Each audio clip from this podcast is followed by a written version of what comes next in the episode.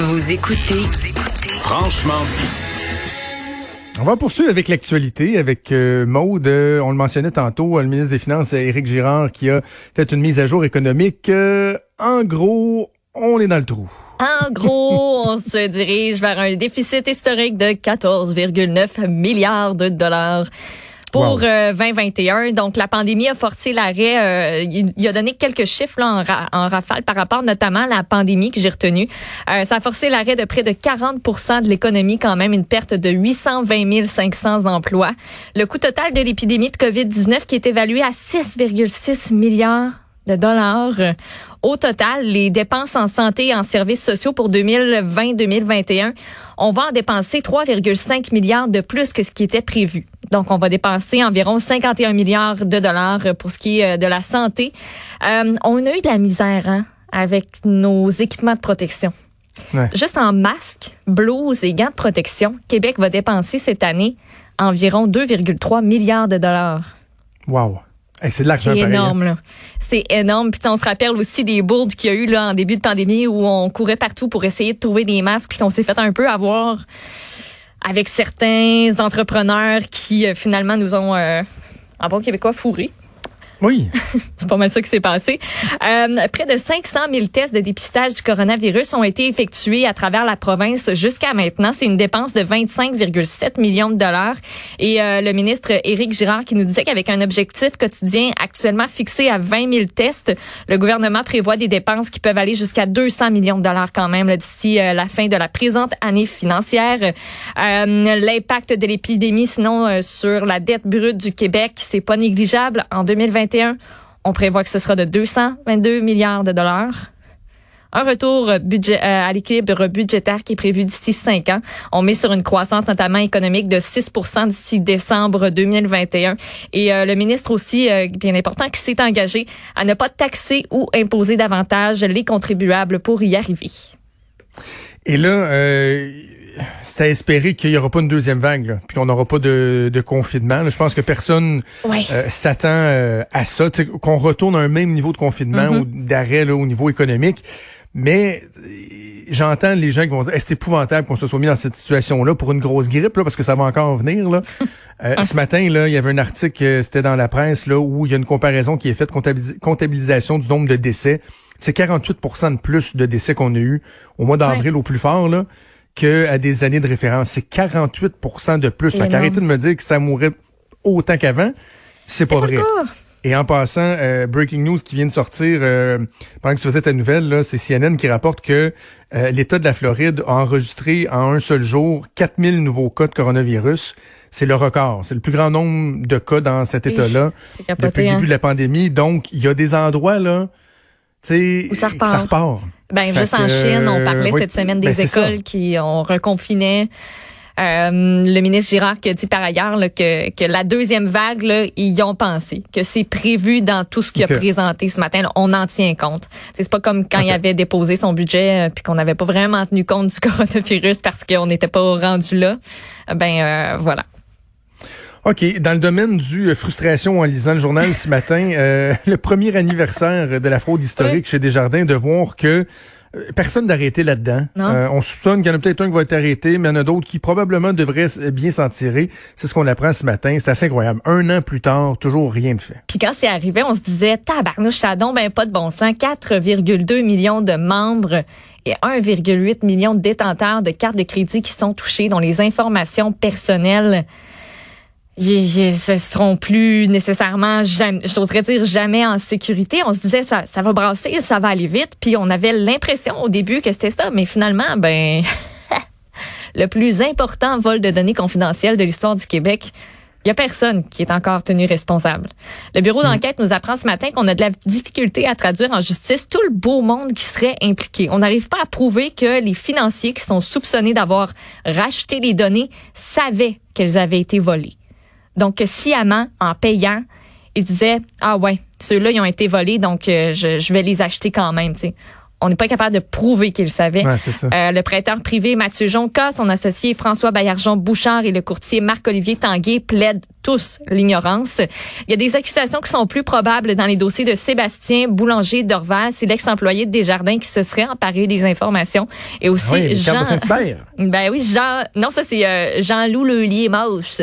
C'est celui qui qu'ils auraient acheté pour une coupe de cartes de cadeau aussi. Là. C'est ça, mais il a payé à Sébastien Chose. Ouais, il avec- payé en carte de cadeau. exactement. Oui. Euh, Garde, vole-moi ça, là. M'a donné trois, quatre cartes de cadeau chez Saint-Hubert. La bonne euh, salade de choux crémeuse ou traditionnelle, tu choisis mon homme. Donc, l'enquête de la Sûreté du Québec sur le vol des données a commencé en septembre 2019 quand même avec une vague de perquisitions et 17 personnes d'intérêt qui ont été interrogées. La masse d'informations que la police avait récoltée à ce moment-là est tellement considérable que la police a toujours pas fini de l'analyser huit mois plus tard. Et by the way, si vous vous attendiez à entendre Guy Cormier faire une espèce de bilan, un retour de comment ça se passe chez Desjardins présentement, quelles actions ils prennent, euh, où ils en sont, ben Guy Cormier ne donne pas d'entrevue. Ouais. Il avait été quand même euh, actif et présent dans les, euh, les premières semaines. Ouais. Euh, C'est plus le cas. je ne sais pas si je lui aurais conseillé de sortir parce que je veux dire, il n'y a pas d'éléments nouveaux, justement. C'est entre les mains de la police, mais il y aurait pu. Ben sais pas, juste il aurait faire pu au moins une communication. Là, Ouais, rassurer. limite, là, juste pas laisser dans, dans Ouais. le néant tous ces tous ces gens-là qui, qui ont été touchés, dont je fais partie, dont je sais pas si toi tu fais partie, mais moi j'aurais aimé ça qu'ils me disent hey, euh, juste pour dire, là, tu sais, même si c'était des liners plates, là, juste Hmm. pour dire, on continue à travailler là-dessus, on collabore avec la police, on a mis telle, telle, telle mesure en place, ça va se poursuivre jusqu'à. J'aurais aimé ça. Ouais, c'est ça. Mais c'est pas le cas. C'est pas Ah. le cas. Euh, maintenant, tu nous parles des centres commerciaux. Il y a euh, nous autres ici dans la région de Québec, on a l'impression Ben que ouais. tout est ouvert depuis tout le temps, là, mais euh, C'est pas le cas. c'est pas le cas partout. Non, vous, depuis trois semaines, vous pouvez aller magasiner, aller dans le centre d'achat, prendre des marches, si ça vous tente. Mais les centres commerciaux euh, de la communauté métropolitaine de Montréal et de la MRC de Joliette n'étaient pas autorisés jusqu'à aujourd'hui. À partir de là, là, sont ouverts. Euh, les mesures sanitaires recommandées par la santé publique devront être respectées. Fait que ça se peut qu'il y en ait des fils dedans le centre commercial pour rentrer dans un certain euh, commerce. Il y a les aires de restauration, par contre, qui sont encore fermées pour trois jours. On les a pas autorisés. On va les autoriser à partir de lundi. Raison? Aucune. Je sais pas pourquoi. je, je, je n'en ai aucune idée. Ce matin, Parce que- Benoît disait, ben, ah, c'est le fun, tu sais, ça, ça rouvre, les centres commerciaux, on va pouvoir aller s'asseoir à l'air climatisé parce que ça tombe bien, vague de chaleur qui va, Ben oui. qui va durer une couple de jours. Il dit, ah, faut pouvoir aller s'asseoir puis boire un petit café, boire de l'eau chaude. Mais non, Pas pour les trois premiers jours. non, ça a l'air OK. que non.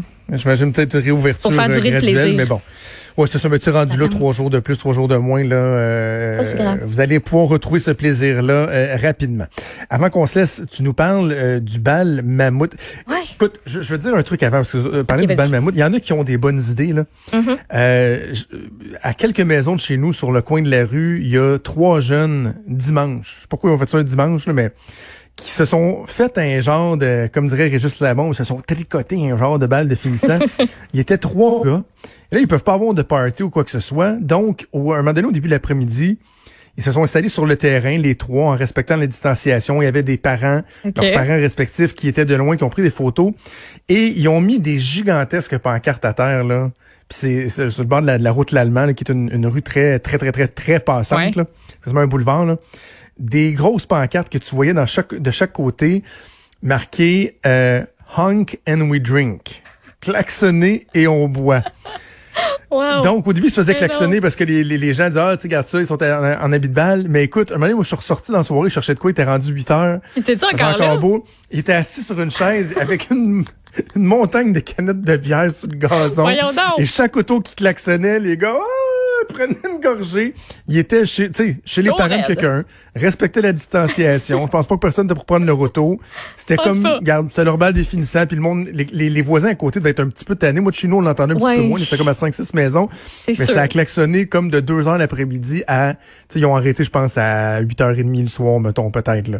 Mais j'ai trouvé que c'était vraiment original. C'est comme le bal et l'après-bal rassemblés. C'est ça, exactement, exactement. Ouais. Mais pour certains, le bal mammouth, euh, ça va être l'occasion. euh, c'est pas parfait, mais ça va être l'occasion de, de, souligner la fin de leur parcours euh, scolaire secondaire. Parce qu'on en a beaucoup des jeunes qui graduent aujourd'hui. On parle de 90 000, ben aujourd'hui, dans les prochains jours, si ce n'est pas aujourd'hui même, 90 000 jeunes qui terminent leur parcours au primaire et on parle de 71 000 adolescents qui euh, ferme le chapitre de 5 ans au secondaire. Le mhm. bal mammouth, c'est animé par euh, Sarah-Jeanne Labrosse et Pierre-Luc Funk. Il y a un avant-party sur Instagram, 19h30 avec Mathieu Dufour, Matt Doff pour les intimes, qui euh, faisait le coronavirus pendant euh, les derniers mois de pandémie.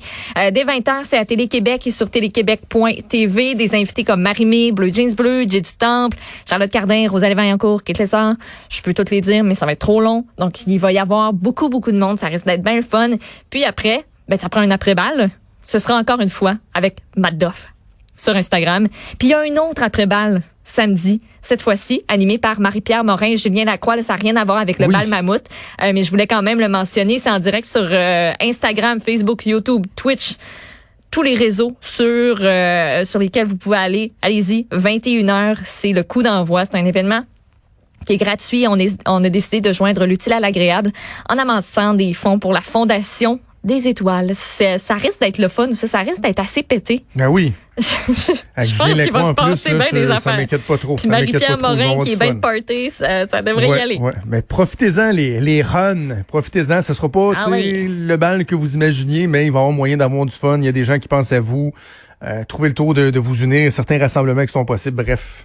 Puis on peut-tu parler aussi juste une seconde d'écart de toutes les personnes qui mettent aujourd'hui des photos d'eux lors de leur balle de finissant jadis?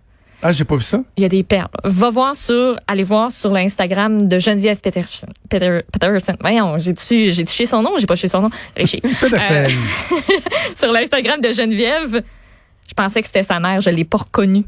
Ah oui? Je vais aller voir ça. Je vais aller voir ça pendant la pause. OK, on va essayer d'en trouver une de moi aussi peut-être. Merci, oh, Maud. On fait une pause et on revient. Bougez pas.